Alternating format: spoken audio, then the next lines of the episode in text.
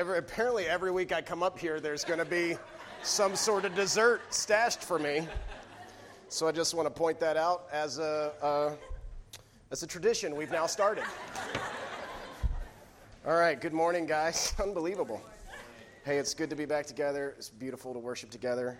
Um, if you're a guest with us, welcome. My name is Brandon. I'm one of the pastors here, and you have joined us right as we are starting a new series, short series. We're going to take a high level look at the book of Esther for three weeks. Today, we're going to be covering the first five chapters of Esther. If you want to go ahead and turn to where we're going to end up, we'll be in Esther chapter 4. Five chapters of Esther in 35 minutes, wrestling with this question are you there, God? I have a bit of a heavy heart that I was crying all through Sunday school. I cried all through worship. I, I, this is one of every sermon that a preacher preaches, he needs, and then sometimes he knows he needs it. But there are there are times in every one of our lives where we wonder how much God is paying attention to us we wonder if He cares what's happening to us. There are times in each of your life where you unconsciously or consciously ask, Are you there, God?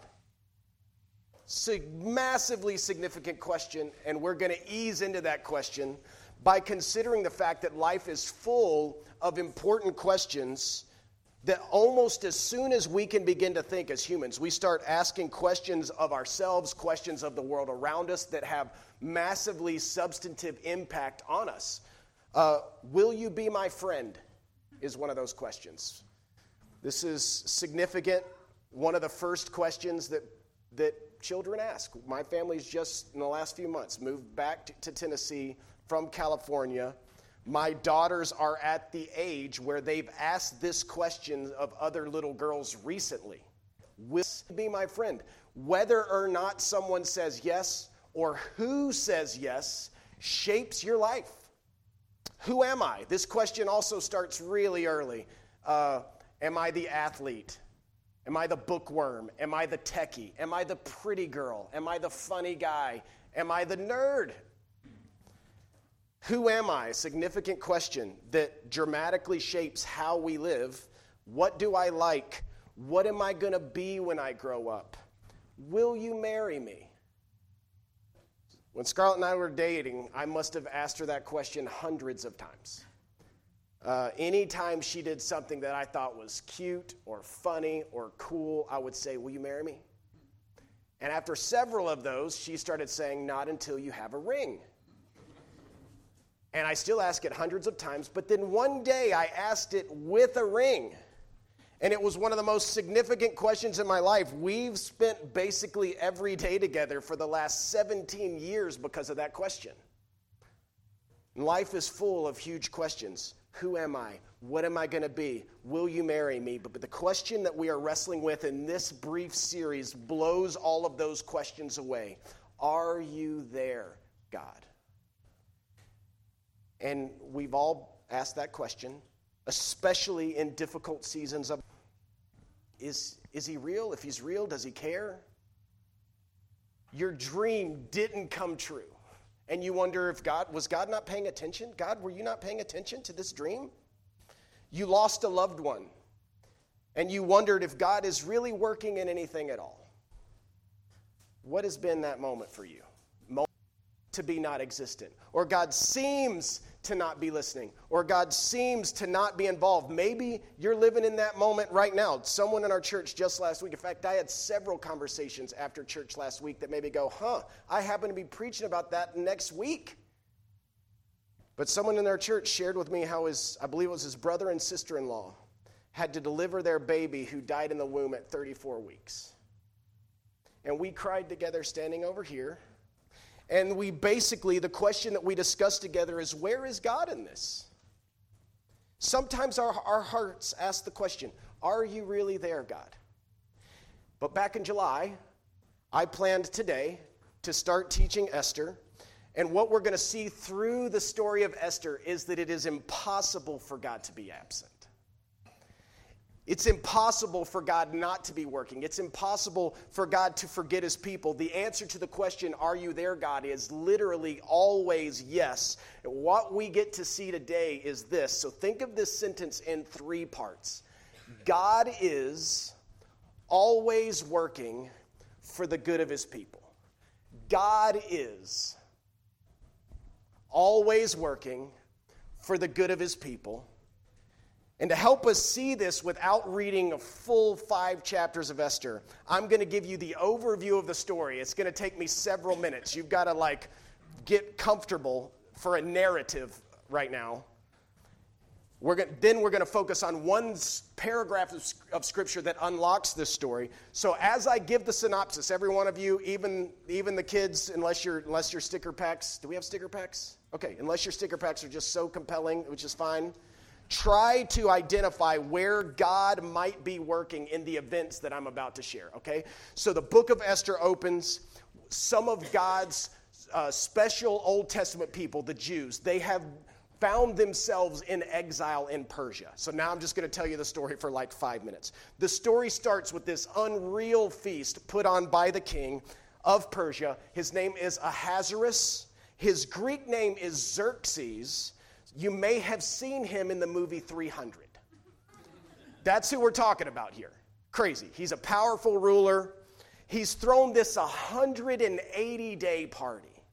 Everybody's drunk. They're partying. Xerxes decides he wants to show off his pretty wife. He sends for her. She refuses to be summoned. Then the king is furious. He divorces his wife, bans her from his presence. So Xerxes lets the kingdom know that Vashti, his wife, is out and that he is now looking for a new queen. So the, they scour the, the land searching for the most beautiful women.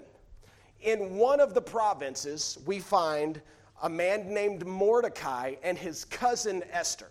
And we read that when Esther's parents died, that Mordecai adopted her so Esther had been an orphan. The Bible says she's very beautiful. Esther is taken into Xerxes' harem along with all these other virgins that they collect. The women are put through a system for a year to prepare to see Xerxes. Six months of beauty treatments, six months of perfume treatments, whatever that might mean, before they're even brought to the king for a night. And each day we read that while Esther's going through this, Mordecai would come by and visit her and talk with her, and he tells her not to reveal that she is Jewish. Esther is hiding the fact that she is a Jew. Now, are you tracking with the story so far? About halfway there.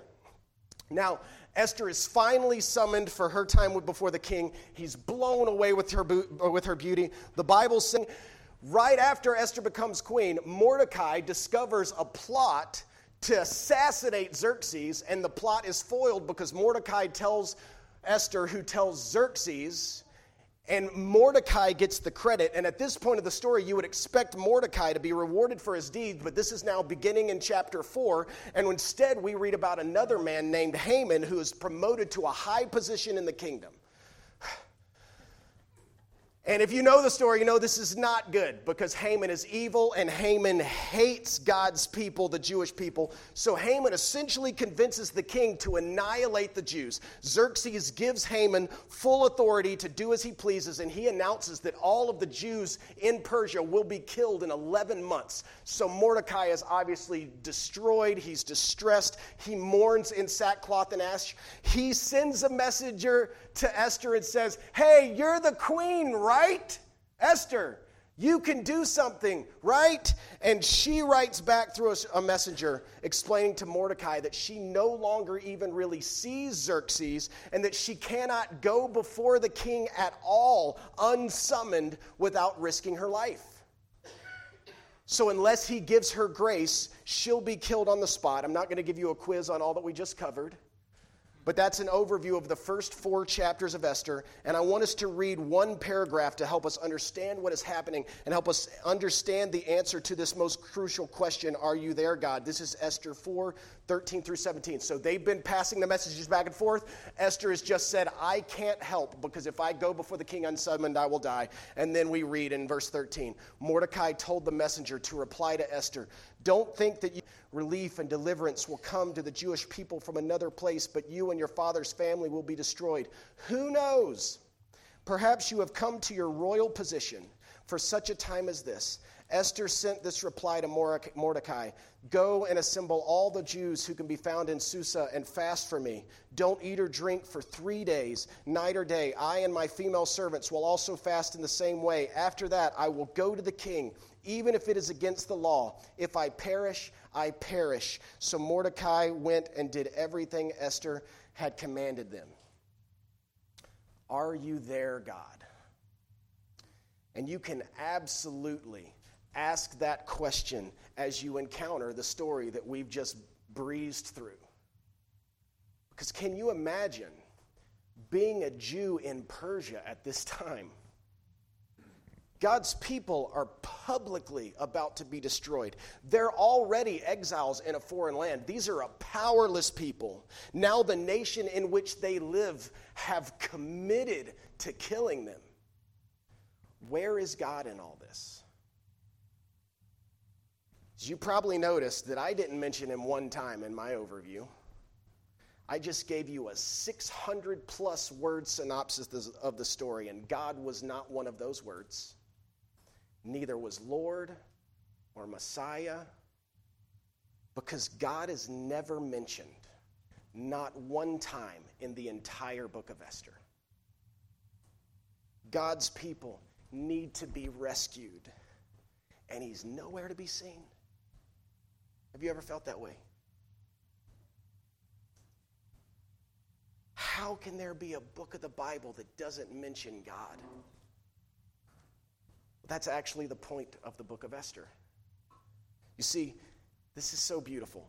The absence of God as a visible character, person, voice in the story, it's a literary device meant to teach us that God is there even when we don't see him. Like the structure of the book of Esther itself is trying to help us learn, us know thousands of years later that God is the narrator of every story. He's the center of every story, even when we don't think he even has a speaking part. It's absurd. It's on the face of it, it is absurd that God is not mentioned in a recorded story of his people but it's actually designed that way to make us look for Him. Maybe your heart right now is wondering, God, are you really there? Maybe that's you today. Maybe that's someone you know. Maybe that'll be you 12 months from now. God, are you, hmm, are you paying attention? Let's start with the first part of the answer to that question God is. God is, church. He's real even when you don't see him. He's right there no matter what your circumstances look like. Let's do what the author intended for us to do and read between the lines that we've just read. We read the words, let's now read between the words. Look again at verse 14 and 16. Verse 14 says, Who knows? Who knows? Perhaps you have come to your royal position for such a time as this. Then, verse 16 Go and assemble all the Jews who can be found in Susa and fast for me. Don't eat or drink for three days, night or day. I and my female servants will also fast in the same way. But when you remember that God's name was excluded in order to highlight his hidden presence, it actually reads a little more like this. If you're reading between the lines, the way the author of Esther intended to you, this is a little bit what it would sound like. Maybe, hey, maybe, just perhaps you have come to this someone, and we don't even have to say his name, maybe someone behind all this is setting you up, Esther, to, pay, to play a part in rescuing your people. You see? You can do the same thing with verse 16. Esther's response further forces us to glimpse the hand of God in the background of the story. She says to Mordecai, You and your friends fast, me and my friends will fast, and maybe just maybe he who we are not even naming will intercede to rescue us. God is never mentioned, but his presence is shouting between the lines as he intended it to. The book of Esther wants us to see that God is always there, even we, when we don't see him, even when we don't hear him. And what I want to do is to encourage our hearts just with the simple fact that God is, even when we don't see him. And the way we're going to do this is through thinking caps on all ages, even if you're not a child, you got to have skin cap on right now. Because what we're going to do is we're going to look at two famous logical arguments for the existence of God and the biblical truths that they align with. So I'm going to share two reasons to believe that God is that can help us be encouraged by how God works, okay? The first is the cosmological argument for the existence of God. That's right you're getting the cosmological argument right now. So the cosmological argument, follow with me. I, we can get we can do this. The cosmological argument says that everything that had a beginning has a cause. Everything that had a beginning has a cause. That's self-evident because nothing can't produce something, right? That's all that's saying. Nothing can't produce something. So if it had a beginning, it had a cause. Second, the universe had a beginning. We know that the universe had a beginning because to suggest otherwise is the same as saying that the universe goes backward in time infinitely, right? That's called an infinite regression. And we know that the earth can't go backward in time infinitely because if there were an infinite number of days before today, today would never have gotten here. But guess what? It's today. It's here. We're here at today.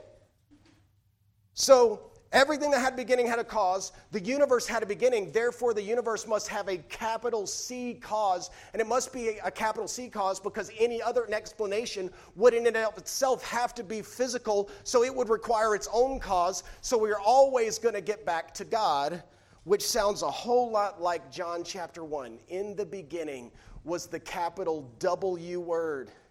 And the word was with God, and the word was God. He was in the beginning with God. And then watch, through him were all things made, and without him was not anything made that has been made. In him was life, and that life was the light of men.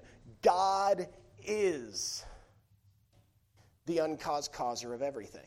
Okay, so that's just one. Then there's the teleological argument. This one's more famous. It goes like this all designs imply designer. So design implies designer. My wife and I both drive Nissan Sentras. And several years ago, I got in a fender bender in my Nissan Sentra, and a piece actually fell, fell off. And I didn't know what it was, and I don't know a lot about cars, so I went online looking for this piece, and I found an online store that had 13,000 part options for my Nissan Sentra.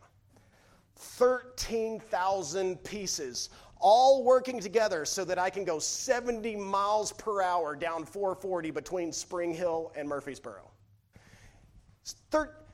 When you look at a Nissan Sentra and it's 13,000 parts, you never think there was an explosion at the Nissan factory and now this car is working. No, to see a Nissan Sentra is to know that there was a Nissan Sentra designer. Design implies designer. Second, I great design in the universe. So there might be 13,000 parts in a Nissan Sentra. I looked up how many atoms are in the universe. At minimum, the lowest estimate I could find was 10 quadrillion vigintillion. That is a real number. It's a 1 followed by 63 zeros.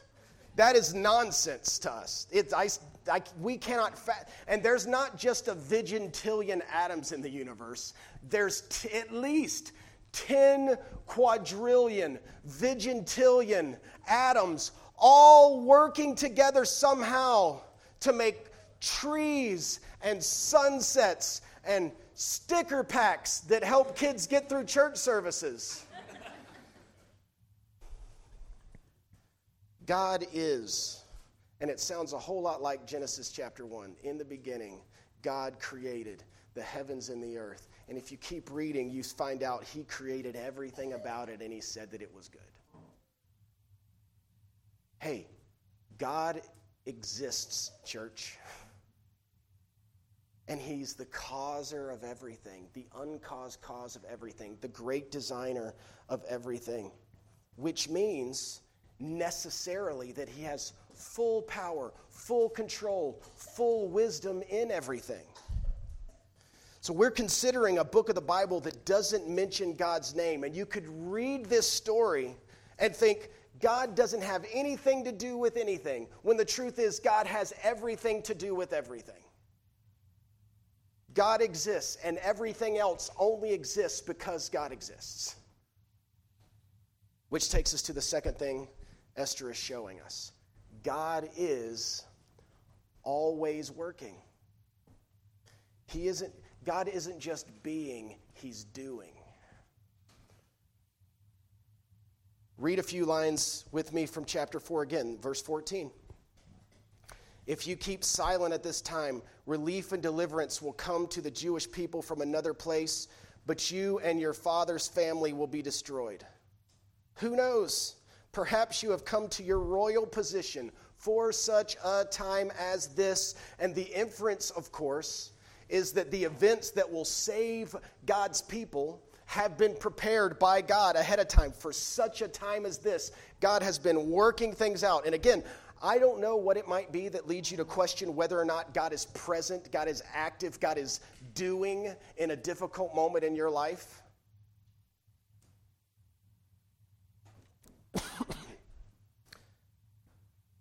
but know that God isn't just aware of the details, He's the designer in the details.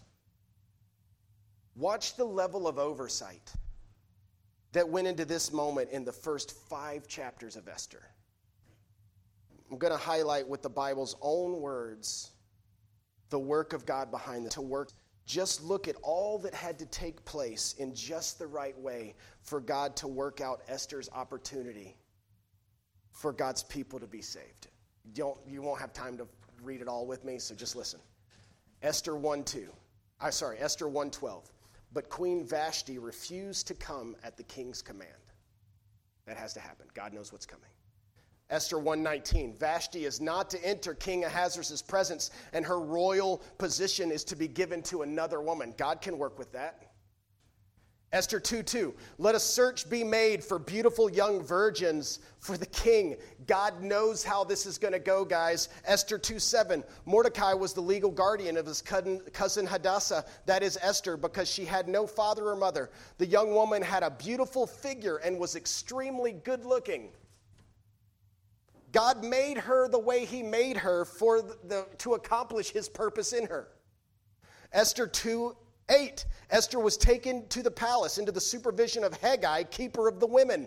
So God's moved his person into position. Watch. Esther 2 9, the young woman pleased Hegai and gained his favor so that he accelerated the process of the beauty treatments and the special diet that she received. Of course he did.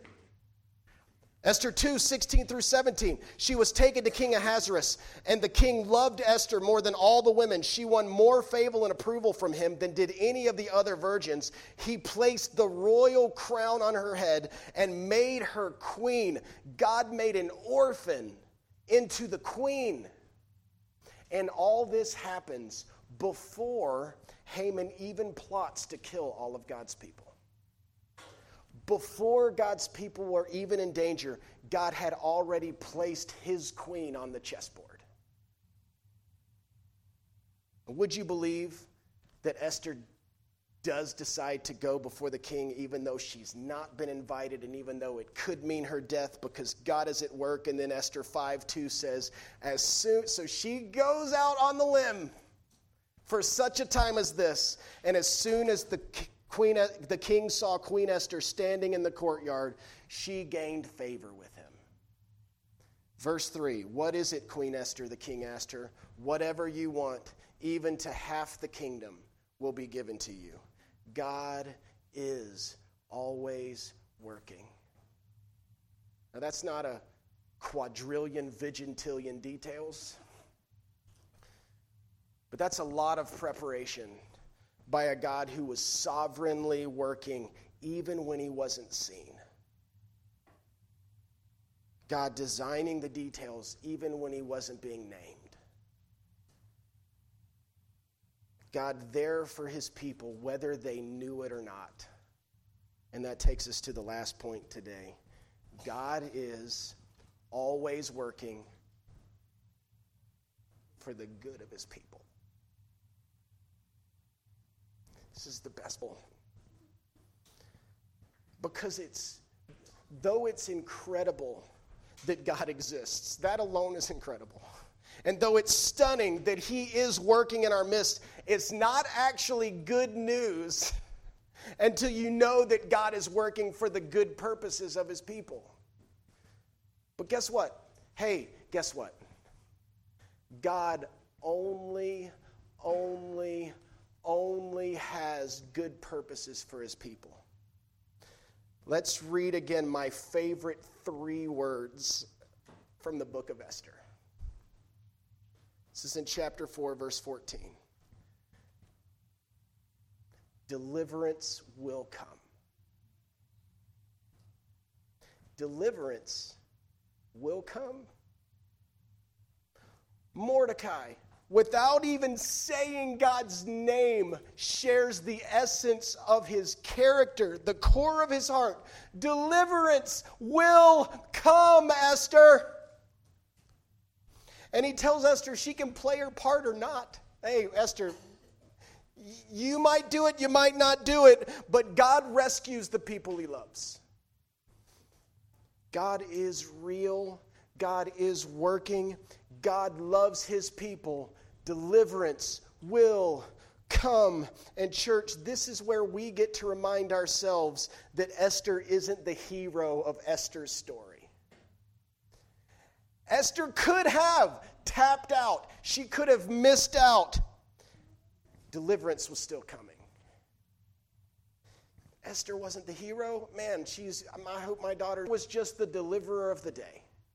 Just like Moses or David and so many others before her, she wasn't the real deliverer. She was just pointing us forward. Look, the deliverer is deliverance will come, God's people pointing us ahead to Jesus, the truest, the greatest deliverer. But what's different for us than it was for Mordecai is we're not waiting like they were waiting to see the ultimate deliverance come.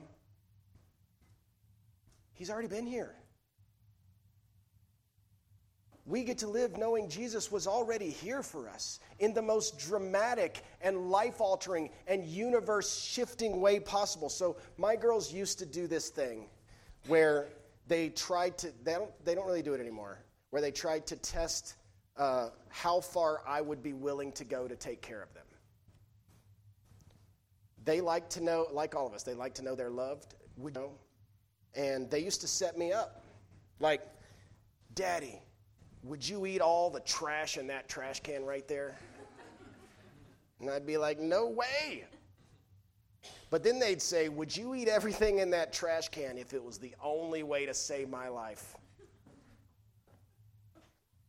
I tell them, Of course I would. I'd eat that trash so fast. You wouldn't believe how fast I would empty out that trash can if it was the only way to save you. Or one would say, Daddy, would you, I don't know, whatever.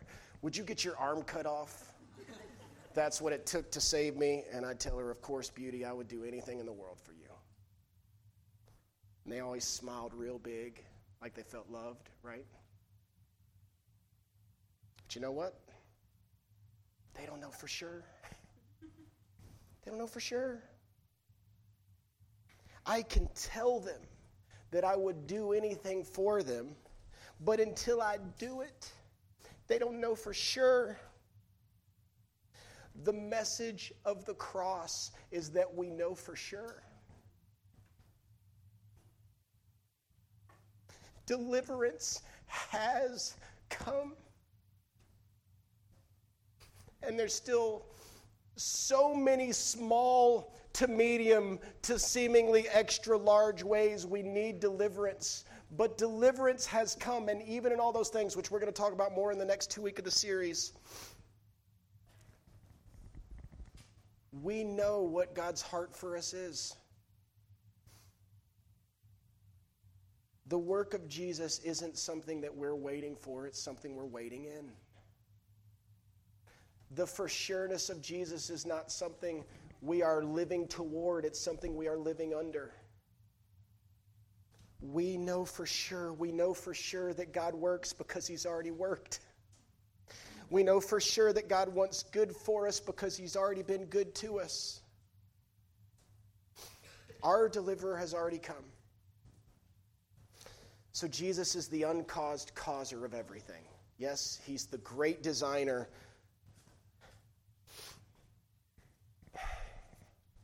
And He put Himself into the story put himself right in. Why?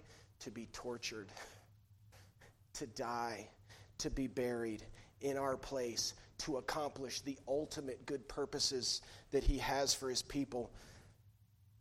He's already done the most important work. He's already delivered. He's already conquered sin. He's already defeated death. He's already working for our good. So, like when I stood with our brother last week, who had just held his dead nephew. We knew something didn't look good. This doesn't look good.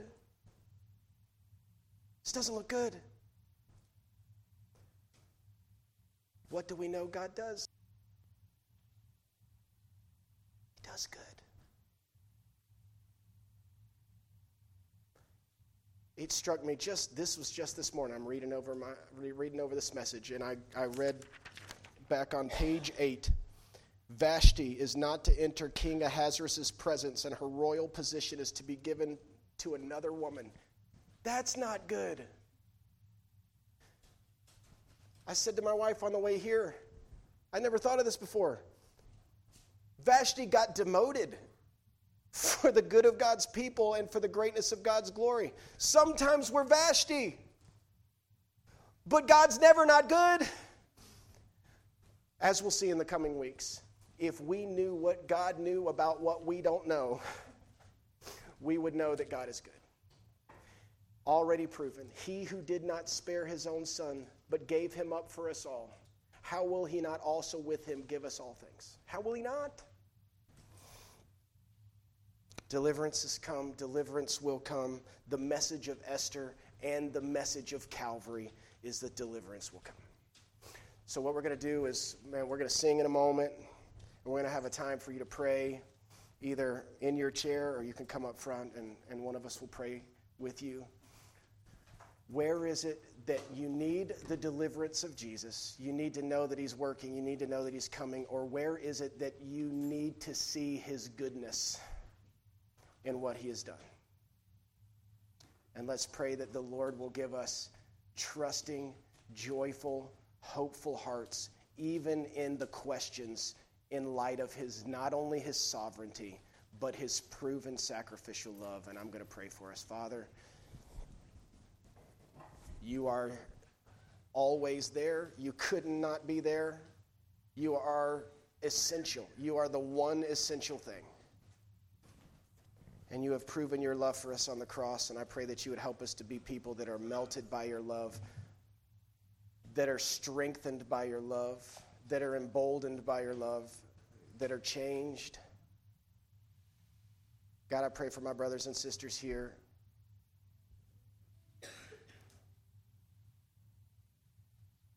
That we would look back on how you have delivered, that we would look at how you are delivering, that we, we would look ahead at how you are going to deliver.